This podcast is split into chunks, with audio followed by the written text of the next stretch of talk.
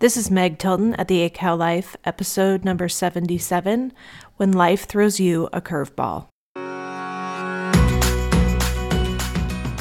This is the ACAL Life, a place where LDS women, and really any woman, can come to learn how every aspect of their life is beautiful and has purpose. A place to help you realize how important you are, and that this place we call Earth just wouldn't be the same without you. So sit back and take a breather in that unfolded laundry, and let's chat for a moment about your amazing life.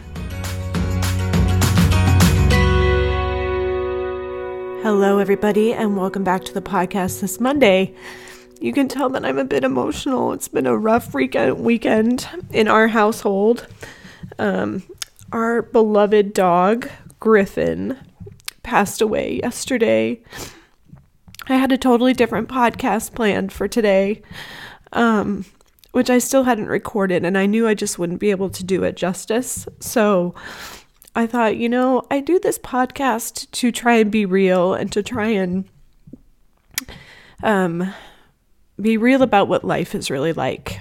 And to like I do this for my business, I do this to help other people, but it's also in some ways a document of my life, you know, um, the things that I'm learning and the things that I'm able to teach people. And so this is where I am this morning on January 21st, 2019. Um, I'm sad. I'm mourning the loss of our sweet pet. I know not everybody is an animal person. I know everybody doesn't maybe understand that. I know many people do. Um, but it was unexpected and it was tragic. I'm not going to talk about the details here. Um, but it was, uh, it's harder today than it was yesterday, which is interesting. I think I was a little bit in shock yesterday. But this is one of the many curveballs that come into our life and unexpected blips in the road uh, that we're meant to go through as we live here in mortality and that we're meant to experience. So I'm sorry I'm a little bit emotional, but that's just life, right? And I think if we cannot embrace the the bad as well as the good and appreciate that in everybody, then we're truly missing the mark when it comes to life and the experiences that we're supposed to have. Um, I'm not really sure what I'm going to say today, so bear with me a little bit. It's just really going to come from the heart. Um, I do want to pay tribute to our sweet dog. He was the first dog I ever had. Um, he came into our life at a time that it was not convenient to get a pet. On paper, we never should have gotten him. We um, we're living here in Missouri at the time, but we were in the process of buying our first home. We were living in a an apartment and in a different uh, ward or church congregation than we are now. And we'd been invited over to some friends' house for dinner, and they had two puppies, and they were about a year old or so. And um, I uh, I remember watching those puppies and I thought, I would love the white one with the brown on him. He is such a cute dog. Now, I worked in the veterinary field, and so I'm a little bit picky about the dogs that I get and or the pets that I get. They have to meet certain requirements. Um, and so for me to say that was actually a big deal. And a couple weeks later, we we're at church and the kids were from this family were sitting in, in, some chairs after church and i was sitting there talking to them and i jokingly kind of said hey if you ever want to get rid of one of your dogs let us know to which they said yeah we're actually thinking of getting rid of um, griffen the white one so long story short we ended up adopting and getting buying this dog from this family i um, we got him right as we moved into our new home. Um, I was pregnant with our second child and I had some pretty severe depression during that first trimester.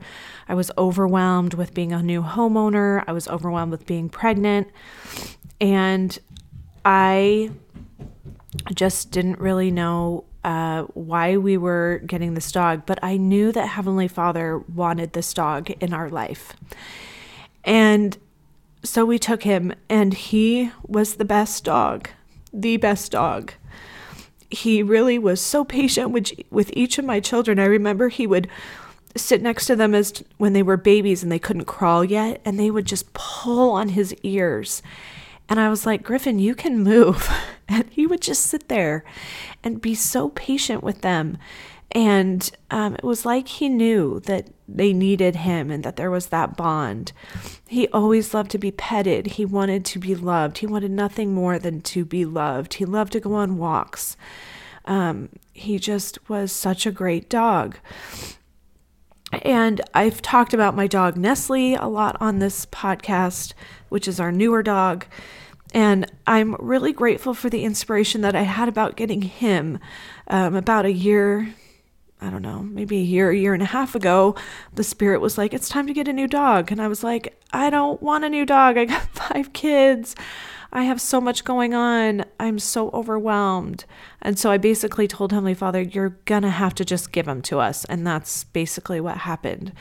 And um, he does not fill the void of um, Griffen being gone, but I knew that he was suppo- that he's supposed to be in our life, and I'm glad that we still have a dog and we're not replacing Griffen, and and all of that. Anyway, total tangent, but um, I think there's so many great lessons that we can that we can learn from animals and from the gift that they are to us and the um, joy that they bring into our lives. I mean, he Griffen was a pleaser. He just wanted to please. He asked nothing of us um, except to go outside to go to the bathroom, and um, he yeah he just was not demanding he was not um you know he didn't uh, treat us differently if maybe we didn't treat him the best that we could have all the time. He just soaked up all the love that we ever could give him. And so i'm just so grateful for that. But the point that i want to make here is that you know i've been really busy and I've been trying to grow this business and I'm raising a family and I'm a wife and a friend and I have a calling at church. And I think sometimes God gives us these moments to kind of help us step back a little bit and really reflect on what's important and to really make those uh, I don't know what I would call it, like just a reality check on really what's important, that the connections in our lives be that, especially with the people around us, um, but even the animals that are in our care, the um, associations we have with every creature on this earth. You know, we as humans have a responsibility to love, really. I mean, it all comes back to love, which is something that I teach. Uh, all the time and that I'm working on myself. And so, you know, uh, don't be discouraged, I guess I'm trying to say, when life throws you some curveballs because they're really reality checks. I'm still processing so much of this. I am grieving. I am feeling incredibly sad. Um, but uh, that's part of life too. I I've always told people, you know, after experiencing the situation with my sister passing away and um, some friends who have lost loved ones, um, just watching those, that we in this society are terrible at allowing people to grieve and to have their moment and to let them be sad because we don't like that feeling of sadness. We don't like that feeling of grief. It's not a super comfortable one. Um, I'm not saying I'm totally enjoying this by any means, but I know it's a necessary process. And so don't be discouraged when things um, are hard and when things um, kind of come at you in ways that you didn't think that they would or that you don't think that they should. Um, there's a lot of um, questions that I have about what happened with him, and I may never get those answers, um, but you know, it is what it is. And so, yeah, that's just what I wanted to share today. So I will be back next week, hopefully not crying, and be able to give you the podcast that I promised from last week. But because I am trying to show you what life is really like and how to navigate life, I just want to give you all permission to know that you will have curveballs. I canceled everything on my schedule today. I was supposed to record another podcast, a cup of Joel this morning. I was like, I can't do that today. He was totally understanding. We'll do it another time. I had another appointment this afternoon that I canceled. Um, and my kids are off school, which I'm grateful for, so we can all be home together um, and just kind of uh, process this whole situation that has come to my family because my children were sad. They're a little bit more resilient. Um, I think that one of them was commenting, like, we really ended 2018 like on a really sad note, and we're beginning 2019 on a sad note. And it's true. Having the passing of their grandfather, of course, was super sad, and uh, that too slightly unexpected. And um, but I can see the strength that they have uh, from that experience in this experience with our dog. Um, they, uh, they just really, you know, my my second child, he just said to me yesterday, he's like, "Why are we sad? Like we know where he is. He's in heaven." And I do believe that. I do believe that that all dogs go to heaven for sure.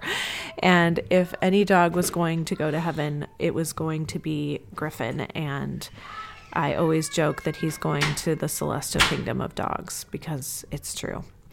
All right. Well, you can probably hear my kids a little bit in the background. Um, and they need my attention. And my big dog Nestle is laying here, my constant companion, which I'm grateful for. But we will always miss our Griffer and be eternally grateful for him being our first dog and for him teaching us what it's like to have a dog. He was the best. He really was. And I love him. I hope you all have a great week. Bye bye.